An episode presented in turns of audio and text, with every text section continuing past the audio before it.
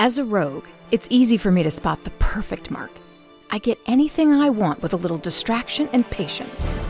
But as a role player, screw patience. I can't wait for my Dungeon Crate to arrive every month. Dungeon Crate brings me amazing RPG accessories like dice, minis, adventures, and lots more. And rumor has it around the guild you also get a digital crate with even more secret extras. Dungeon Crate has what I want. Take what you deserve and become a member of Dungeon Crate today at dungeoncrate.com.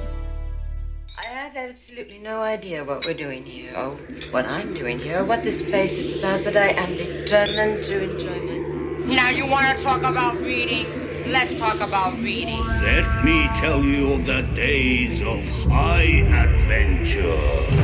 The book served as a passageway to the evil worlds beyond. Ready to go, Doc? Oh, yes, yes, my dear fellow. I'll just check the gyroscopes. Hello, welcome back to the Appendix N Book Club podcast. I'm your co-host Hoy, and with me as always is that shadowy Dark Circle beast himself, Jeff Goad. Hello. And with us this week is a very special guest, Ethan Schoonover. Hello, Ethan. Hello, Hoy and Jeff. Good to be here. Right. And Ethan, you are the DM of the, this is a mouthful, Lake Washington Girls Middle School Dungeons and Dragons Club. I am indeed, yes. Um, AKA hashtag D&D Girls. That's right. On Twitter, you can you can right. follow our exploits on that hashtag. Right. Right. And how did you get that gig? Were you a teacher to begin with, or yeah, yeah. Um, so I started off. This was um, phew, three years ago. I uh, took a job as tech director at the school, which was a little bit of a left turn for me. I was in kind of more of a, a corporate world prior to that. Um, but I just uh, I'd kind of gotten my toes wet in some education stuff, and I thought, hey, this would be you know uh, pretty neat. And uh, so I took that job, and uh, with the uh, stipulation that I wouldn't be teaching or running any after school activities. And within two months, I was teaching and running after school activities. um, and a lot of it was based around you know programming initially, and I, I sort of developed you know I built up some credibility with the school to the point that at at some point. Um, a Friday night slot opened up, and they came to me and they were like, "Hey, do you want to you want to run some other after school activity?" on Fridays, I'd done some like, you know, coding clubs. And I was like, yeah, how about a D&D club? And, uh, you know, there was some pushback actually. Um, Surprisingly, you know, there was, I, I, definitely got the satanic panic questions. Oh, um, so I explained it's just, it's very light on the satan, on the Satanism, you know. There's almost no summoning of, summoning of demons. Right, right. Yeah, one go yeah. a semester. Right, right, exactly. Just one go. We limit ourselves now. Um, I do have the girls draw like pentagrams and things on the whiteboards occasionally and just leave them around. just, to, just to, you know, let people keep them guessing. Um, sure, keep them on their toes. Yep.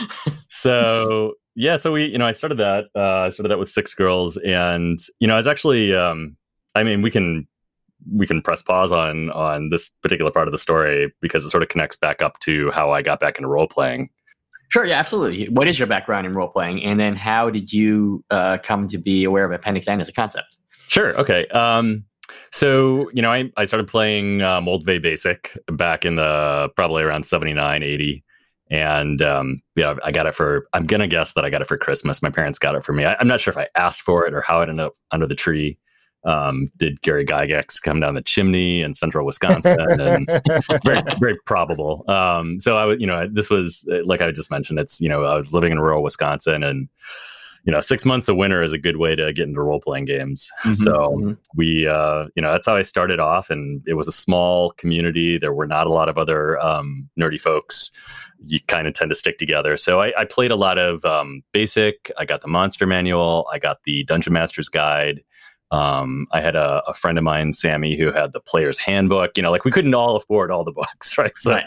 collectively, you have a full set, and that's that's how I that's how I discovered the Appendix N. And you know, I remember um, looking at the Appendix N, and actually, to be honest, I, I actually think the Moldvay Basic has maybe even a superior list of um, of fantasy inspiration works, but perhaps lesser known. Um, I'd love to know, hear why you find that the superior list. Um, I, I just feel like it's. Uh, I, I, should probably go back and look at it and see if it lives up to to my expectations and my memory. But it's uh, it's a longer list, mm-hmm. and it includes, if I remember correctly, I think it has like Lloyd Alexander on it mm-hmm. and some other it stuff. Does. yep. Yeah, mm-hmm. yeah. So just some of the books that I was reading at the time and that were really inspirational to me, and that I've always felt were a big uh, kind of a, a, a, missing piece of the uh, formal Appendix N. Mm-hmm. Right, right. I do think yeah, the Appendix N, the formal Appendix N, almost relies on having a little bit of background as a fantasy reader already, yeah. whereas the Moldvay list is a good entry point for people who might like mid grade, precocious mid grade reader. Totally. Right. Yeah. So and it even includes things like Alice in Wonderland and um and the Chronicles of Narnia. Right, which I think are really important to read. Like you, you know, they're they're so they're very formative fantasy works, right? Um so I, I mean, I you know, it, I, I guess I loved that uh, that list for sure, and I, I loved the Appendix N, but I didn't feel the need to like go through and read all the Appendix N, mm-hmm. um, and that's sort of something that I've and and I you know this is why this is a great podcast, right? It, this is an inspirational um, podcast to go back and actually revisit a lot of those works. So, mm-hmm. and I was you know this was also the early '80s, which was sort of the heyday of I think a lot of fantasy fiction for me. Um, I was reading things like I don't know, Dragon Riders of Pern, probably, and which is science fantasy, right? Um, mm Like uh, Robert Asprin, Thieves hmm. World, which I think was you could make a case that that's actually one of the earliest kind of derivative uh, pieces that was probably directly inspired by the rise of role playing. Mm-hmm. Sure. Um, I don't know if you're familiar with that anthology, but yep, yep. And they had that Chaosium box set that came out long afterwards. Yeah, uh, yeah, yeah. that was amazing. And yeah, and, and amazing. like to this day, like that Thieves World cover is just like I, am not sure if I, I loved the book more or if I just love that cover more of those guys okay. sitting around the table. Right, right. Like sit with the dagger sticking in the table. Yeah. I think one guy has like a penta- pentagram on his head or something. Yeah, I, like yeah. there's some stuff going on. Um, and then I was also really into things like uh, the Border Town series. I don't know if you guys ever read that. It was mm-hmm. edited that was, anthology. Um, Terry Windling. Right, that was sort of a proto Shadowrun before there was Shadowrun. Yeah, yeah, definitely. There's, I, I, man, I'll tell you, like, probably one of my favorite teen series, young adult series uh, in in the fantasy genre because it, it's urban. Yeah, it's urban fantasy, right? Mm-hmm. And um, and it, it actually kind of connects up with Amber because it takes place in this world where there is both technology and and fantasy, and they bleed into each other. So, mm-hmm. but I, I dropped out of role playing for uh, kind of like after college. I um, I ended up eventually moving overseas for 12 years and just did not role play at all during that time. That was my, you know, to use an Amber metaphor, that was my amnesiac period. Mm-hmm. Uh, and, I mean, that seems uh, to be a probably pretty common narrative with a lot of our guests. And yeah. so, what brought you back? Uh, well, you know, I, I moved back to the states. Uh, took a job here in Seattle with a software firm, and um, one of my friends there wanted to get me into playing D and D again, and so um, he made the mistake. And I, you know, I'm not dissing fourth edition, but he gave me fourth edition, and I was coming off of, you know, I'm like, yeah, let's play D and D, and I'm like, you know, I got my monster manual and I got my DM's guide, and and then he hands me 4E, and I'm like, wait, what's this? and it just didn't stick. It didn't. It didn't work for me. Yeah. Um, I, I but it kind of rekindled the fire a little bit. And then uh, a buddy of mine, Trevor, was really into DCC, and he was like, "Hey, you want to you want to try this game? It's not you know it's D- DCC. It's this old school OSR. I was like, whoa, whoa, what, what? And I've uh, been playing DCC pretty heavily ever since. Um, that was it. And so you mentioned that the, some of the girls at, in the club actually play DCC as well. And so other than that, it's mostly fifth edition, or is it, are they now open to all sorts of role playing through through the you know formation of the club? So I ran the first six girls in my club um, I was playing a lot of DCC at the time, but I made the conscious decision that we were going to play D and D because I I also felt like it was really important for girls in role playing games to have a sense of ownership of of the hobby, mm-hmm. and you know I want them to be able to walk into. I mean, it's crazy. You can walk into Barnes and Noble now and you can see D and D on the shelves, right? These enormous shelves. Um, I wanted them to be able to walk in and say like, "Hey, you know, that's my that's my jam. That's my game. I speak that language." Um, but I made a lot of modifications. So we ran D and D with like zero level characters, and and I basically, you know, I drew a lot of stuff from from DCC. It was not a funnel. Like they they, had, they each had one character, and there was no character death because I I think that's important with middle schoolers. But um, we we ran them through like zero level. They were commoners, and they loved it. Like they and they did like a dungeon crawl. Um, and still to this day, like those original six girls, they call themselves the OGs, the original gamers. that that crew really loves kind of old school style play, um, almost more than any any of the other girls in the club. So that's amazing. Yeah, and and since that time, I've circled back, and with mostly that group, I have since run what I call the master class in role playing games, and I introduced them to DCC formally, Mm-hmm. and uh, we played like Doom of the Savage Kings. Nice, nice.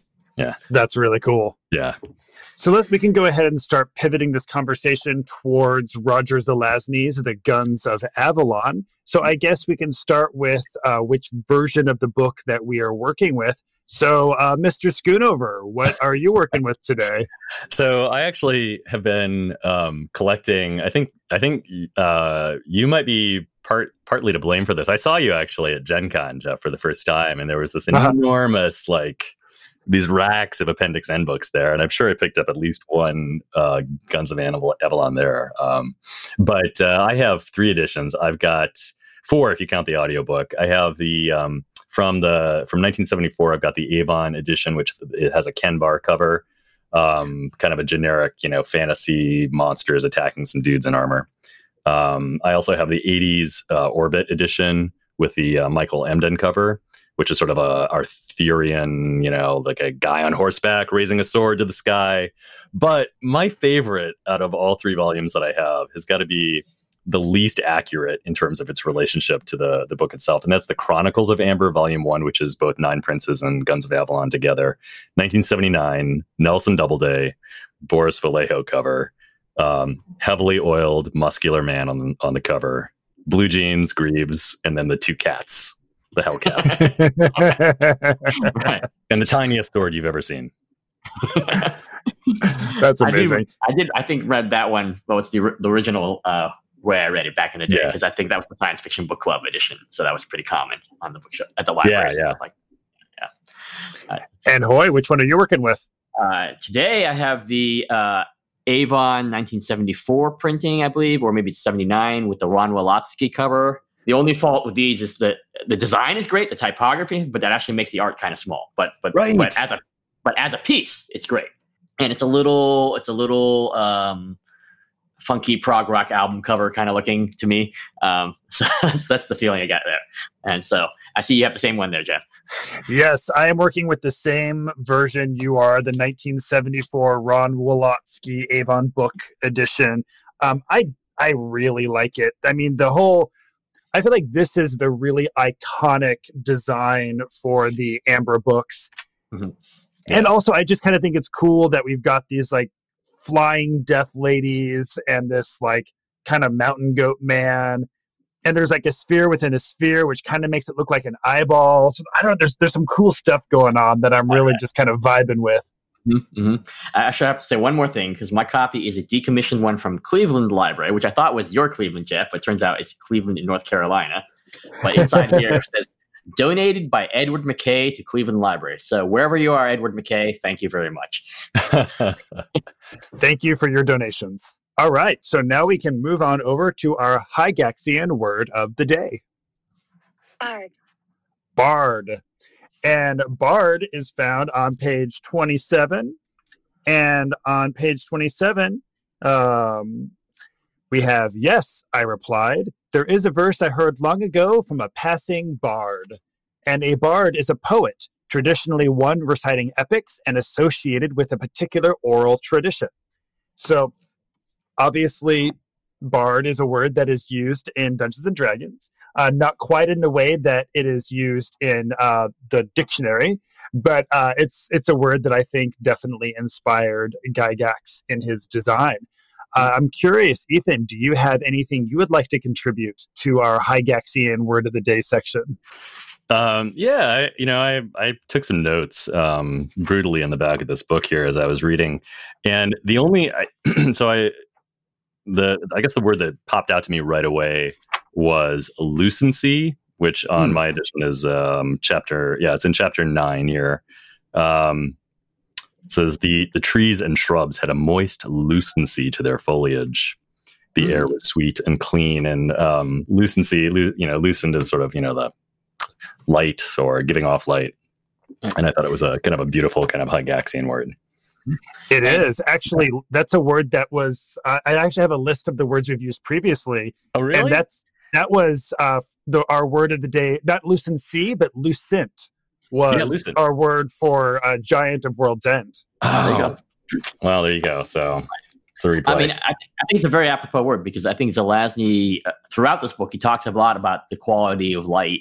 yeah, Um, especially as they're changing worlds, as he's as you know, Corwin and company are moving through the various worlds, and the light changes, and, and that's how you know where you're in a different place. And um, the later, um, in fact, the later um, printings of the um, Amber books had this sort of, um, I think it might have been Tim Kirk, but the the artwork had kind of aped. Um, who am I thinking of? The famous. Uh, he did all the sort of uh, sunlight, uh, uh, dawn, uh, sort of the mid twenties illustrator. Um, the name forget, uh, completely escapes me. I was talking about him yesterday, but again, that sort of lucency, that mid twenties, mid nineteen twenties, high illustration, commercial illustration kind of look to that. Um, are you thinking of like the uh, covers of some of like the amazing stories and uh, those the pulps, or Pulps was, um, he, uh, I will more remember like, commercial, as like- soon as the podcast is over. Who was like commercial artist, but he also fine artist later on. going in know. the notes, right? Going in the podcast. Going in the notes, going in the post. Like, yes, yes, yes. Um, well, and I think this might be a good um, segue into the library because Yeah. one of the things we were chatting about in our patron book club before this was how accessible the language is in this Yeah. book. You know, a lot of the titles and authors that are in the Appendix N tend to be pretty verbose, and you can tell that the authors definitely enjoyed uh, sipping on a glass of red wine by the fireplace while flipping through the uh, Oxford OED. Uh, but this this language is very much like you know, hey man, I'm like a I'm a hip guy from 1972, and I'm here in this fantasy land, kind of telling you what's going on. Yeah, Um, I don't know what what did you guys think of the language? Yeah, it's definitely a little bit of that's like, yeah, he just says, or like, um, he doesn't say like, I grok it, uh, at least, but, you know, that's, by the way, I yeah. just I was I was really struck at how um like contrasting with something like Vance, right? Like Mhm. this is not there's no thesaurus required uh Mhm. for this book. And it it definitely I you know, I, I first read the entire Amber series when I was like I, the whole thing uh when I was stranded one summer in Montana when I was about 16. Hmm. And I remember loving it then. Just like absolutely loving it. Although this is that's actually uh we should I should mention that's not actually how I came to um to Zelazny in the first place, but um, that period, like it, it's really targeted perfectly at that demographic, right? Like Mhm. the teenage years, you know, it's that reading level, a comprehension level, no problem. Now I read it and I, you know, I would maybe because I was consciously thinking about things like the Gygaxian word of the day, and I was really struck at, at the opportunities for um, perhaps some more floral language that he sort of passed by right? Mhm. Especially during those those walks through shadow, which are some of the best parts, I think, of the book. But and my impression is that it's uh, an, an absolutely deliberate choice too, Yeah. because I feel like with Jack of Shadows, because I haven't read a lot of Zelazny at this point. I've only read Jack of Shadows in the first two Amber books, but I feel like even in Jack of Shadows, which is written in a similar style, but still he uses more florid language in Jack of Shadows than he does here. So I feel like there's very much a decision to make the language very much just like how the average person might kind of speak or think. It's not really about having this kind of omnipotent narr- narrator who's telling you what's going on. You know, it, it's it's first person, but you're like really present in kind of the experience of the person who's telling you the story. Mhm. And that makes sense. I think Jack of Shadows was very specifically a response to Jack Vance's Dying Earth books, whereas this Mhm. is its own thing. Um, and I also get the impression, I think I, re- I remember reading this somewhere, that, uh, and I don't know if this was his universal writing style, but that sometimes Zelazny would do stuff more or less in a single draft. And I feel like this book was that way. Um, there are, as, as you mentioned, Jeff, like paragraphs that are like a page and a half long. Um, Well, I mentioned that in the patron book club. We I, we did club, mention yeah. it on this episode. Right. Uh, but But- yeah, there there are sections where there's like three to five pages of my copy of the book would be a single paragraph. Right, right. And then Ethan, you mentioned the sentence fragments in the sort of traipsing through the the, the various Yeah. other worlds. Each individual fragment is gorgeous, but I'm not sure how much he thought there, there's there's some sort of free associative as opposed to him saying like, oh, let me put this fragment next to this fragment, like to the next to this fragment. yeah, this this whole book feels like a um like he had a bunch of loose ends laying around in a drawer and tied them up and and slapped a cover on in some ways. You know, there's there's a lot of moments where like in the beginning um when he says, "Oh, by the way, you know, my name my sword's name is Grayswandir." Right. And I, maybe I'll tell you about it. I know I haven't mentioned it before, funnily right. enough. Right. Like, he literally says that, right? Like, oh, Right, I know I haven't told you about this, as though we're having, as though he's sitting, you know, having a conversation with us. Right, right, right. Um, and he, he also moves in and out of that mode of sort of like having breaking the fourth wall with the reader, talking to the reader directly, and um, and then just sort of narrating it in first person. But he, uh, you know, he says, oh, I, I, I'll I'll come back to that if I remember to do it. He doesn't Right, right. remember to do it. Right, right, right. Right. So you're uh, like the whole book. I was sitting there waiting, like, yo, I don't remember him mentioning that. Nope. Sure enough, he doesn't go back into it at all. Maybe he does in a future book, and I don't remember it. But Right, right. Now, have you have you reread the Amber books as an adult? Uh, myself, no. So I um this is the my rereading. I've read I reread Nine Princes in Amber prior Okay. to Guns of Avalon uh, for this podcast, and then I read Guns of Avalon. Mhm. And Gotcha. And you've not gone beyond that since. I have not gone beyond that. I Okay. and I'll tell you what, like you know, my feeling is if you're gonna jump into this series, like yeah, read you know read Nine Princes in Amber. I'm a little more on the fence about whether or not this is a must read. Yeah. Right. I mean, Fair, I think fair. This, I think this is a. Uh, I mean, without going into major spoilers, this is clearly a middle book in a series, right? And so time will tell. I think once as we get into the farther books, if if it was just these two books, I might be just like, okay, Nine Princes Amber, that's fine. But since we don't know how it's going to wrap up, then this book may take further importance. You know, Yeah. as we. I'll, I'll probably go back and read the rest of them. Right, right. Um, so speaking of like bits in the drawer, the artist I was thinking of was Maxfield Parrish. So- Oh yes, yeah. Yeah. And in fact, on the um the I have actually one more. I, I do have another volume, which is that giant like you know omnibus version of Right. uh, Oh yeah, I have that as well. right. which has all the Merlin books in it as well. I think, Right, and um, that one either has a Maxfield Parrish painting on the cover or like something it's which Parrish is blue. It's definitely Max. It's definitely Parrish blue. Right. Yeah. So that's that's so yes, that's what I was thinking of. So there you go. Yeah, Um, yeah, that's that's such a good reference actually, because I mean, you know, that's that's Amber is that kind of Max that Maxfield Parrish perfection, right? Right. Right. Everything is just like hyper real, right? Because it's the only real thing, and everything else in the universe is a poor reflection of it. Right. It's So- just a shadow of Amber. Yeah. Yeah, so when, are, can we talk about that a little bit? Can we talk about some of the ideas in this book? Um, Sure, or- absolutely. when, when are we going to? When, when is the best time to talk about what we liked and don't like? By the way, right now. Right now, Okay. this is this is the moment. Boy, do I have thoughts and feelings about this book. Um, first I, I just, you know, I have to get this out of the way and say, like, like the whole both Nine Princes and Amber and Guns of Avalon are sort of a study in toxic masculinity, like to use a modern terminology, right? Uh-huh. Like, you know, the male characters suppress their emotions. They don't like they don't apologize to each other. They avoid having like Corwin actually says at one point, like, um, I think he's talking about Bleys in the in the first book, but he's like, you know, I, I didn't make him say he was sorry because I knew what that would cost him. Right? Like, yeah. I, I mean, cool. Thank God he didn't have to say I'm sorry, Right. Right. right? or express contrition. Right. Right. Um, and of course, you know, women are either inconsequential or in this book, we see like they're either inconsequential or like um, kind of malevolent seductresses. Hmm. Right. And there, there's really like only two, that's the only two real modes of, of, uh, having you know female characters for Zelazny so far, and also the fact that entire civilizations are like colonized and then sacrificed in mass on a whim. Right, right. So I wonder whether this is. Um, I think Zelazny himself shows more self awareness. So th- I don't think this is uh, obliviousness on his Right. part. Right, Right. Right, this I is think he's doing actually- a lot of it intentionally. right. It's like some commentary here. Like there is like Corwin like making a comment at one point, like, "Oh, you know, I had amnesia for seven hundred years, and I went to all the greatest scholars on earth, and I still ended up being like who I was before." Right, Yeah. right, right. Although he still had, but now he has glimmerings of guilt, right, and responsibility, right. Like um, Lorraine, the woman who you know meets a, a terrible fate, she Yeah. is actually a pretty good character. I think. I mean, she is. She represents what happens when these things are going around that are forces that are bigger than us, and we just get trampled underfoot. And then she's trying to re- retain her humanity, and he re- he realizes that, but he still can't help her in any meaningful way, right? And he Yeah, regrets she, it. and she's the personification of consequence Right. um, fa- that falls out of his curse, right?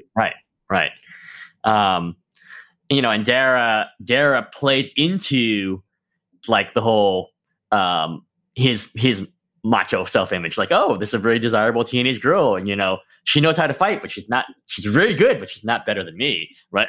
you know, right? And she's kind of Yeah. sassy, you know, but yeah, and also i is this was something we were talking about uh, beforehand too but like it's it's this idea of like you know how in early hollywood there was this like tired trope of like the attractive um maybe man in his 30s or 40s who comes back home and then that mousy little girl who Yeah. was like who lived down the road who we never bothered looking at because she was so tomboyish is now just blossoming into her beauty and as soon as they meet they both fall madly in love with each other and and this like 17 year old can't help but like give herself to this 45 year old man uh, and we kind of had that happening here in uh in the guns of avalon but i also think it's really fun how zelazny flips that on us Yeah. By turning her into the real kind of secret supervillain of the story Totally. and yes, it ends up becoming a, a a case of her being the kind of dangerous seductress.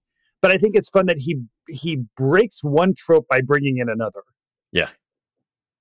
Yeah, and no, no, I, I was, I mean, that was for sure. Like I was um, applauding when I figured out like what Dara was up to. Right. Like, Yeah. Hey, this is good. You know, Right, right, and you get an inkling of that too. Like, and she's, you know, um, she's, she can vie with the best of them. Right. Like, you Right, know, right. she kills the, the, uh, whatever the, um, the household help. Right. right, right. Yeah. Ma- So- built- built- makes a little shallow grave for them. I also love the bit of foreshadowing we, foreshadowing we got too, though, when like he first meets Dara and he's kind of explaining to her what it means to be of the royal blood, and he says to her, "Never trust a relative. It is far worse than trusting strangers." Yeah. What's brilliant is he's the one who ends up trusting her and completely gets like you know Isn't that the definition of like a confidence game? Right. Like she's actually, she's not getting his confidence. She's giving confidence. Right. Mm-hmm. And, yeah and that's really what suckers his, him in. right, yeah right. it's it's great it's really it's really beautifully executed Right. Yeah. Given that this book is relatively accessible, if like one of the the girls in your D and D club was like a really strong and precocious reader, is this something that you would say maybe it's worth taking a look at, or is this just some too far afield, or is it? I, you know, I wouldn't, I wouldn't steer her away from it. There's, there's certainly like, I actually have a, a spreadsheet of like um, young adult fiction with strong female protagonists, fantasy fiction, specifically to hand out to them. Um, so I'd probably like work my way through many dozens of books before I would like hand this over. I think if they were older, I would feel more comfortable giving this to them because, and with the the caveat of, you know, let's talk about these characters and and sort of how they're presenting, and then maybe following it up with a discussion. Just because there is an awful lot in here. Um, I love the ideas in this book. The ideas are great, right? Like the idea of of the the infinite universes, the infinite infinite worlds, Mm. um, and which actually I think doesn't get explored enough, if anything. Mhm. But you know, I might if they were going to be doing some world building, I would con- I would definitely consider recommending the series. I would be curious to know on this spreadsheet you have what what are you recommending that's from this era? That's Oh, from that's 1980 and before. There is a, a sh- well, there are a few books from this era. Um, there are definitely more from the 90s. Yeah. Oh, of course. Yeah. The the way that we treat women in fiction has changed so much, and that's why I was kind of curious if you had any suggestions of Appendix N era literature where we've got female protagonists that you feel comfortable recommending to a young woman today. Yeah, there's very there is precious little. Yeah, Yeah. it's very true. Yeah even Narnia, like the girls in you know the female characters in Narnia get short shrift a little bit. Right, right. Mhm. Um, I mean, yep. maybe maybe Ilanwi in the Terran Wanderer books. I mean, but she's not the viewpoint character, but she's at least a very strong character in her own Yep. right. So, Yep, I, she definitely and so my my criteria was just female protagonists, and so she do, it doesn't quite qualify, but it's a strong second. I have like a second spreadsheet for those. Right, right. Um, I'm happy to share that over. Actually, maybe we can drop that in the show Oh, notes or something. yeah, I'd love to see that. Absolutely. Yeah.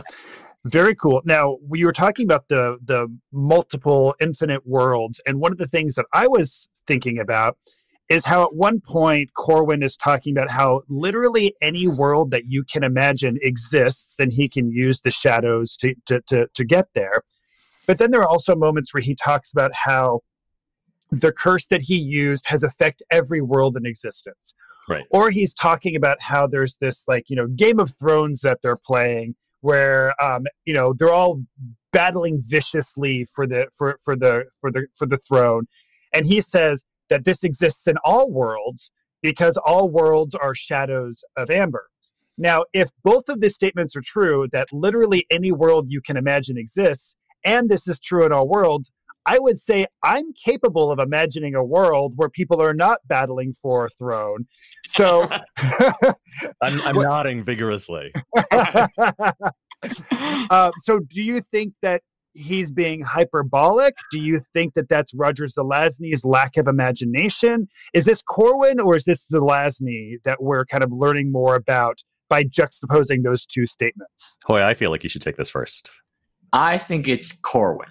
Um, Okay. I think that Zelazny, um, again, I haven't read a lot of Zelazny, but I do know that Zelazny is versed in, at least in the layman's sense, in a number of other uh, mythologies and spiritualities like Hinduism, Egyptian mythology, maybe even Buddhism. Um, and so that he is capable of encompassing more viewpoints. And that Corwin himself is this flawed character that is sort of self justifying the fact that he wants to go for the throne of Amber by saying, "Well, I'm better than these other guys," but even he knows that, like again, after 700 years, he didn't improve that much, you know. So that's my take on it. Um, you know, I mean, again, still Zelazny still writing in the frame of the early 1970s, so there's still room for more progress. But I think that's what that's where I, I land on this one. Back to you, Ethan. I feel like this is a major shortcoming in the book. It really this pulls me out of the book so many times because I end up just sort of again like um uh, clenching my fists and just thinking, you know, like why but wait, we're in an infinite multiverse. And he never really lays out the rules very effectively. I feel like he had a great idea and got really creative about it and now is just sort of like jazzily riffing off that initial really strong idea, that strong insight um, or that um, that strong inspiration that he had from maybe some other works, obviously. And you know, I don't. I feel like he. I, I sensed a little bit of laziness in that exploration. Um, so I, I'm going to put that on Zelazny's shoulders, maybe. But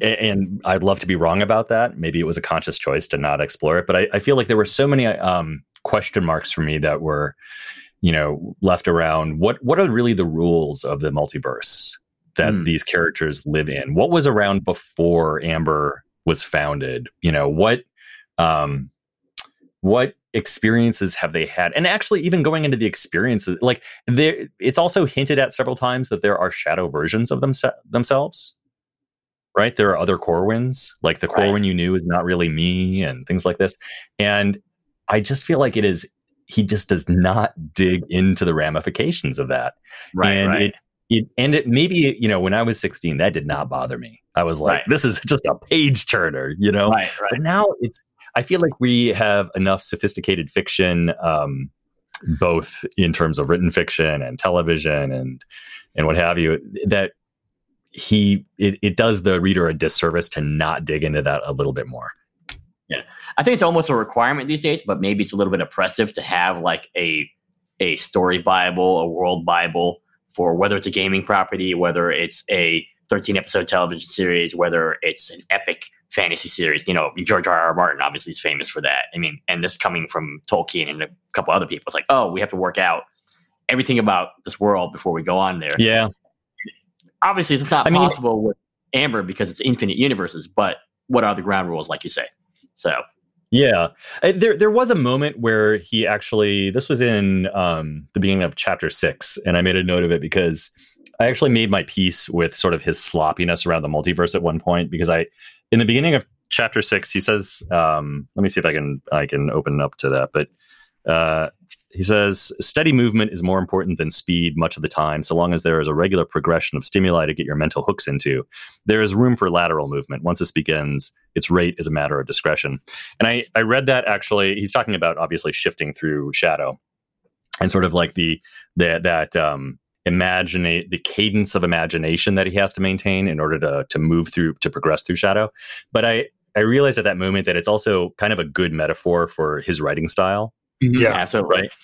And and if you read it as if you read shifting through shadow as um, the act of writing, then I, you know, then the whole thing becomes sort of a metaphor for Zelazny's writing process Mhm. um, and his relationship with us as the reader, uh, which again he hints at so many times. So, you know, making looking at it more as a metaphor for his writing um, and the act of writing and the act of narration, the act of imagination. Fine, then I can I can allow him his sloppiness. Right, right.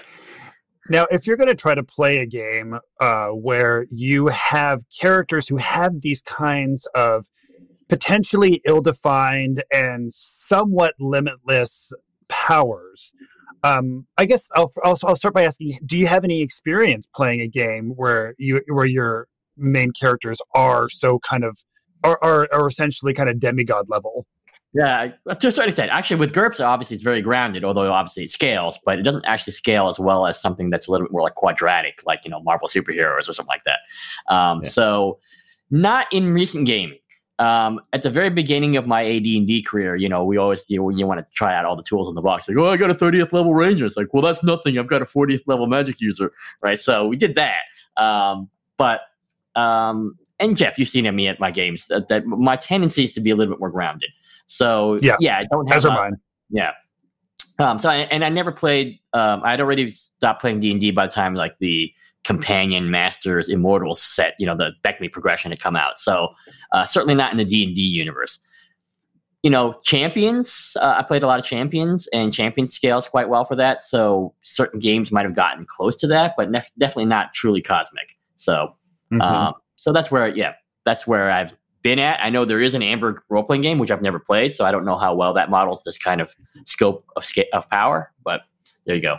Yeah, I haven't I haven't played you know godlike characters. I, I find it uninteresting and unappealing largely. Mhm. Um, the idea of infinite power, but I guess what's interesting about Nine Princes in Amber is even though they are, and again, this is one of those areas that I wish he would explore more. Like we have um, Benedict, who is sort of like a, a Mars or aries like archetype, and he never really digs into whether or not the princes are sort of like the art, you know, are, are really like godlike archetypes and responsible for the the godlike mythologies that we see in the world. Um, but despite that fact, despite that they are infinitely powerful in some regards, there is a like an incredible sense of like fragility and mortality around them. Like we see horrific wounds and they can come back from them, but it's hard. And you know, Benedict has his arm chopped off. So there is that sense of them as maybe less than than godlike in their kind of day-to-day capabilities um and i can see them being just sort of like high level characters. And even corwin right? The way he's he presents as such a maybe it's the language as well. Maybe it go, this goes back to that use of very simple language but he comes off as sort of an everyman in many ways. Yeah. Right, right. right? Just some schlub out Right. you know wandering through shadow. Do we think the Amber Lords of Amber are more powerful than, say, the uh, the lords in the uh, World of Tiers series or uh, the Philip Jose Farmer characters in a sense? Because they are able to create their own universe, you know, not infinite multiverses, but they can actually create universes as opposed to just travel between universes, right? Well, they could, but the ones that are existing now are just kind of using leftover technology. So I would Right. say that the, the the princes in this story are actually far more powerful Right, right. than than than the, the, because the people in the world of tiers they're just kind of playing with leftover technology they don't fully understand anymore. Right, right. Um, and, and you brought up something interesting also with Benedict as being this archetype of of of war, although it's not irrational. It's not it's not flailing out. Right, Benedict is very rational. He is he is um, an upholder of the status quo. Right, he does he he is he's fond of Corwin, but only to the extent that if Corwin is not going to cause Ambers to self destruct. Right, he, he's Yeah. fine with keeping Eric, you know, Corwin's sworn nemesis as the sort of regent in Amber if that's better for Amber itself. And I like that Corwin himself is actually knows that in a straight fight he cannot beat Benedict. Like when Benedict's pursuing him, that's actually a, a, you know through the various shadows. That's definitely a moment of high tension. And when he's in the battle, he's only able to defeat Benedict because he knows something about that specific spot that he's fighting in that Benedict doesn't know. You know, and with trickery. Yeah. And that was a beautifully written battle scene too. Usually if, if it's a if it's a multi-page battle scene, my attention starts to kind of drift and wander. It didn't for a moment with that battle scene. I thought that was really fantastic. Uh, one thing I would like to um, now pivot away from is, you know, instead of maybe talking about the idea of playing kind of demigod level characters, another aspect that we have going on here is that essentially all of our main characters have their own motivations and are kind of playing against each other. Uh, so, do you guys have any experience where any experience in gaming where all of the players are kind of secretive and antagonistic? Do you guys have any kind of gaming experience with that at all? Uh, again, again, for me, that's not my preference, and, Yeah. and I know that certain games are, are more optimized for that, and so that there's less hard feelings. If you, you know, I mean, certain like Fiasco and certain in various Mhm. story games are optimized so that in a straight D and D game, you know, I've always hated like like where the thief is, I picked the pocket of the paladin, you know, and you know, Yeah. that kind of stuff. I've I've always hated that. Um, I don't, you know, I mean, if there's like, you know, if you get hit by the whammy and someone puts a charm spell on you, that's fine. That's in the game. That's in the narrative, but not not the oh that's what my character would do. It's like well no your character would want to survive, and the best survival chance of survival is for the whole party to survive. You know, so right, and everyone to you know play their role in that regard. So So just to this is this is not a, a segue at all. It's not a tangent. It's actually I think directly related. But are you familiar with um, Zelazny's uh, educational background? Like he did a he did a master's thesis that I'm thinking of. No. no no He wrote his master's thesis on um, this uh, Jacobean like Shakespearean play called Revenger's Tragedy. which I, I had never heard of. I was digging around in his biography um, for this podcast, and I, I came across that, and it it is worth looking up. There's actually there's a Wikipedia entry for it, but it, it is basically the story of like this Italian family of nobles that is constantly scheming and plotting to like kill each other, and it is like when it, once I realized that he had written a master's thesis about this, I was like, "This is Nine Princes in Amber. This is where it comes from." Yeah. Um, That's actually, great. I have the ebook of Revenge's Tragedy, um, you know, in the original kind of like Shakespearean English. So it's Right. it's it's a bit you know toothy to get through. Um, Sure. but it's worth looking into as a sort of a source material for Nine Princes. right right yeah certainly once you get to a Jacobean like I've read the like the Duchess of Malfi. Yeah, you can see that the, the Duchess of Malfi is like probably far more barbaric than like any Conan book I've ever read in terms of like what's going on in there. Um, Yeah. So But, yeah, you know, yeah. That that does not appeal to me. Like that that kind of court intrigue role playing does not appeal to Mhm. me. Um, maybe as a play, but not as role playing. But I, I think in terms of the role playing aspects here, you you have like some cool mini games for sure that would be fun. Like the kind of the moving through shadow where it becomes this this kind of mastermind like progression of like slowly adding and subtracting different you know aspects of the world and I, I Mhm. would love to add that into a game and then kind of practically speaking, you know, kind of tying this back to something Hoy was saying earlier about how he hates it when, you know, you've got the thief who's trying to pickpocket the paladin and kind of tying that into antagonistic play, you know, you are running games for young people.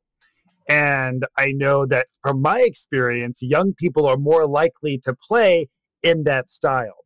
So, and there's kind of that whole idea of like, you know, in Dungeons and Dragons, for the most part, you have an adventuring party in your opinion, is it up to the players to come up with a reason for why their characters are staying together? Or is the onus for that more on the dungeon master's side?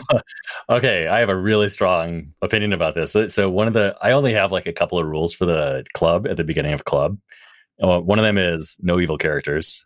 Okay. Um, because it, it's you know for sure middle schoolers like the first thing they ask is like, can I play an evil character? they don't they don't actually mean evil. They Yeah. usually mean like chaotic. Yeah. Right. And I'm like, oh, this, now we'll talk about the difference between like chaos and and law and order. Right. I'm like, chaos is fine, but no no true evilness. And um, I also say like you can't. There's no PvP, uh, Right. no player versus player, and um, so no pickpocketing the paladin. And you have to go on the adventure, and you have to come up with a reason that you're. You can have a stick in the mud character as long as your stick in the mud character decides to go on the adventure. And that can be like a big part of their backstory. Like, why is it that they're a baker in the town and they're leaving behind their bakery and they're going on this adventure? You come up with the reason. So that is like a really explicit thing I make them do. Mhm. Um, Great. I, I I, do that. enforce it. Yeah. Right, and, and fifth edition allows for that, right? Because with the backgrounds and all that, which is you know not as explicit in say early D and D, first edition D and D. Yeah. Although the, the backgrounds are almost they're so heroic in 5e. Um, I mean, you like literally you have backgrounds like folk hero. Uh, I, that's one of the reasons why I actually prefer the DCC style, Right, uh, right. kind of commoner farmers. background. Because they love it. They've embraced it. They're like, yeah, I've got a glass blower.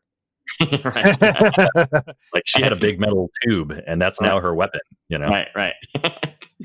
no, it's really impressive the kind of creative things that people, especially young people who've never done something like uh, who've never played a game like this before, the creative uses they can come up with uh, using like a background as a turnip farmer. Right. You know, they're like, oh, well, you know, as a turnip farmer, I'm sure that I've done this thing, and clearly it ties into this thing that we're doing here. So, Yeah, no, I, I, they, they love it. There's no shortage of creativity. It doesn't hinder them in any way, and it does not reduce the fun. And if anything, I think it increases. It's, it is much more that Lloyd Alexander, going back to Moldvay Basics list, right? That Lloyd Alexander, um, Pig you're, keeper. you're a pig keeper. Yeah, you're an assistant pig keeper. Not even the main pig keeper. Right, it's a Just pig keeper. so now with uh, tying this into the appendix N specifically, you know, we're not reading this because Gary Gygax said, "Hey, just go check out Roger Zelazny. He's cool."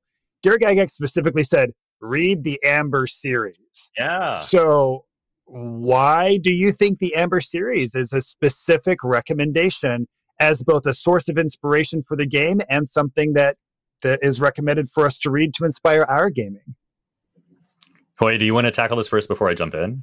Um, well, certainly multiplanar. Uh, I mean, it's not as codified as like you know the sort of square that Gary Gygax came up with. You know, with all over here is Elysium and over here is you know the Happy Hunting Grounds. But multiplanar travel, um, how it could be depicted, it's not just simply like oh, I stepped through a closet like in Narnia, right, and I'm in another world. This is like this is something that has costs and consequences, and it's not just like I just want to do it and it happens. Um, maybe an end game of high level play. I think also a lot of the other ones are a little bit more grounded. Even as powerful as Conan is, he's still a little bit more grounded. This is okay. This is this is 14th level, 15th level, 20th level play, right? Not not uh, you know 12th level play. So I think those are the two things that would jump out at me as things that uh, Gygax might take away and say, "I want this in AD&D." Yeah. I didn't I didn't note high level play, but I definitely I had three things that I thought in, could be influences. Um, one of them was also the planar travel, obviously. Um, Yeah. The and, I guess kind of as an adjunct to that would be um, something that we have seen kind of atrophy in Dungeons and Dragons specifically, but it is still alive in things like DCC, obviously, and that is that um, that integration of technology and science fantasy. Um, you know, the random the random rifle that you find or what have you um, which actually I think is probably one of the things that I wish he had explored a little bit more. Although uh, the whole point of Guns of Avalon, right, is the the extraction of technology from one plane and taking it to another, which Yeah. um, which is great. But the I guess one of the things I was really struck by is how there's a real modal quality, uh, which is particularly AD and D like, in the sense that you have um, outdoor wargaming and indoor dungeon crawling, right? So you have like you have these like big set pieces, right? Where he like, especially like in Nine Princes in Amber, this was really evident. Also here, where he he discusses a little bit about like the positions of the troops, and you know, you can almost imagine the sand table. Um, and and if you, I don't know Zelazny's history of wargaming, if he was a wargamer or not, but there are times where I'm definitely like, oh, this dude totally wargamed, right? Yeah. Um, but you, and for sure, he was obviously, you know, a martial artist and and and uh, you know, fenced and things like that. So you you get that kind of um, scope where he goes from all the way from like giant ship battles all the way down to discussing the footing of somebody as they're engaged in swordplay. Um, I thought that was definitely something that could have influenced um, D&D. And then also um, like psionics, I thought it was neat that you know Zelazny sort of um, he, he has a crystal ball and he sort of uh, you know described uh, the internet today where the mode of communication is also a mode of attack right so you have the trumps which are this like incredible mode of communication between very intimate mode of communication between the princes but also it's the the mode of attack and the psionic attack Right, right. um, which we don't see as much of in guns of avalon but it's still obviously it's there right Yeah, I mean he's he's he's trying to blank out and not be detected in that one scene. So that's right there. Yeah. That's mind blank or something like that. You know, from from either the Yeah, spell right. or the, or the psionic power.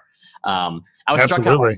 How, much the Trumps were, as you say, it was almost like a, a FaceTime call, except that you could punch someone through a FaceTime call. yeah, I mean, really, like to the point of hanging up, right? Like I almost felt like it was too much like that at times. you know, right? It and becomes it becomes like almost a, a mundane experience. It's like, yeah, I'm going to call so and so on the Trump. Right, right. And then Gerard's just walking down the street. It's like, oh, hey, where you at? You know, you know. But they didn't have any emoji yet. One other thing I would love to chat about briefly is, you know, you know, oftentimes in the appendix N, we have these stories that are just chock full of really fantastic beasts and monsters. And sure, in this book, you know, we've got like the Siamese cat monster, and we've got like some manticores, and we've got like a flying demon thing, um, uh, Strygalldwir, that guy. Um, but I would say probably 95% of our body count was other people. And I'm curious, are you let's say somebody proposed and said, "Ethan, I want to run a D&D game, but like we're not really going to use the monster manual hardly at all. It's almost going to exclusively be humans. We'll still have the same spells and magic items and all of that stuff, but almost everything you're going to be battling and encountering are just going to be other other humans and you're only going to play humans." Does that have an appeal or no? So I love low fantasy personally. Okay. Um, really, really deeply love it, and I, I probably per like I'm down for that uh, on a Yeah. personal level. Um, with my middle schoolers, it's ex- exactly the opposite. I never let them murder other humans because I don't want them to. Primarily, I don't want them to go home and tell their parents that they murdered some people in in D and D club. That was a short. That was a shortcut to like having D and D club canceled. Um, so I yeah, no no killing things with faces is kind of the general rule. Like insects are, and you know, I keep it very abstract in that regard. Um, but I I yeah, personally, I love um, going up against bad guys that are smart and clever and interesting. Um, I'm not as into the cannon fodder aspect that some of this has. I guess like that body count. Uh, I, I assume you're Jeff. You're including the um, those short fuzzy guys with the long canines. and the yes, claws. yes. Because although those technically aren't humans, they are like, you know, his men. Right, right. Yeah. And he stops referring to them as, I mean, in the first book they did, and here he just mentions it briefly, but then after that, as you said, he's just like his squad, his men, the riflemen. He doesn't even, you know, he doesn't Oh, yeah. differentiate. So they're just Like, like, sure, his- they've got retractable claws and fur, but but they've got trigger he- fingers. he actually- important point. Yeah, and at one point he actually says, like, I had no moral qualms this time. Unlike last time where I had like a little tickle in my conscience. This time I was pretty much okay with Right, right. well, yeah. And I, we don't need to go too deep into that, but that was also when he realizes that, you know, he's fallen in love with Dara, even though um, Dara is his brother's granddaughter. And he's like, yeah, you know, I should feel weird about the fact that we're related, but it's distant enough. And I'm like, dude, it is your brother's granddaughter. That is not distant. It's not like one of those cousins where you are like, you know, 10 times removed or there's some, Yeah. you have to calculate it. Nope, it's right. pretty clear. Yeah. You just go straight up the family tree and then left one branch. Yeah. Right. That's uh, you know that's uh, you know the power of being you know in the royal family of Amber, right? And eh, I guess it's not unprecedented within just various weird intermarriages in noble families in our history. But by the way, also Revenge's Tragedy, like this kind of stuff seems to be going on all the time in that play. So definitely check it out if you have Right. if you have You just you know free time. perfect. But yeah, I think now, um, this is kind of, oh, sorry. No, no, no. I think I think that um, playing a, that game, maybe D and D is not the optimal game for that. Although you can still have the master villains be high level characters, but certainly games that are a little more grounded, like Rune Quest, uh, bringing it to my thing, GURPS, um, even DCC would allow for that. I think a little bit more with a little bit more um, in terms of scale. D and D, Sure. you always want to have that weird monster. So anyway, Yeah, and we had this conversation before the show too, and we kind of talked about you know Star Wars and Traveler. So for sci-fi, that stuff kind of makes a little bit more sense. Um, I can also see it making sense in more kind of a superhero capacity too. You know, you're a superhero, you're playing other superheroes, but most of the uh, you're you're you're fighting against those superheroes, but their minions are probably humans. Like there are other other kind of uh, standard um, role-playing game um, genres that explore this kind of thing pretty thoroughly.